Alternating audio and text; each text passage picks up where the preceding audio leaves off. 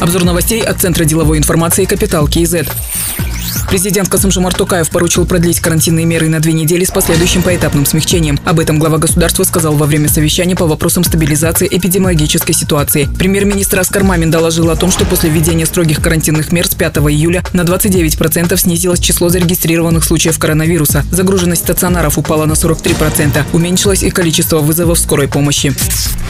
Казахстане на время карантина установили новый график работы банков, обменников, страховых компаний. Совместный приказ об этом опубликовали Национальный банк и Агентство по регулированию и развитию финансового рынка. Теперь компании Финрынка будут работать с 9 до 17 часов.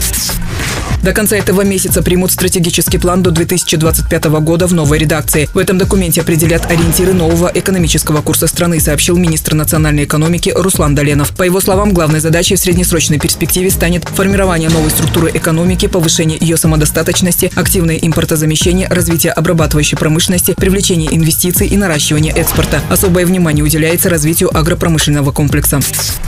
Из-за пандемии коронавируса предложено перенести на один год перепись населения. Планировалось, что национальная перепись пройдет в октябре 2020 года. Эта работа включает в себя ряд мероприятий, в том числе непосредственный контакт персонала с населением с посещением домашних хозяйств. Для минимизации рисков, связанных с распространением коронавирусной инфекции, Министерство национальной экономики внесло в правительство предложение о переносе переписи на следующий год. Решение пока не принято.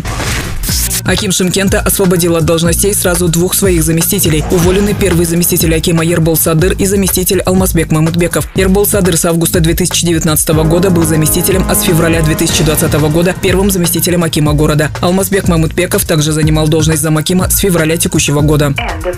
Другие новости об экономике, финансах и бизнес-истории казахстанцев читайте на Капитал Киезет.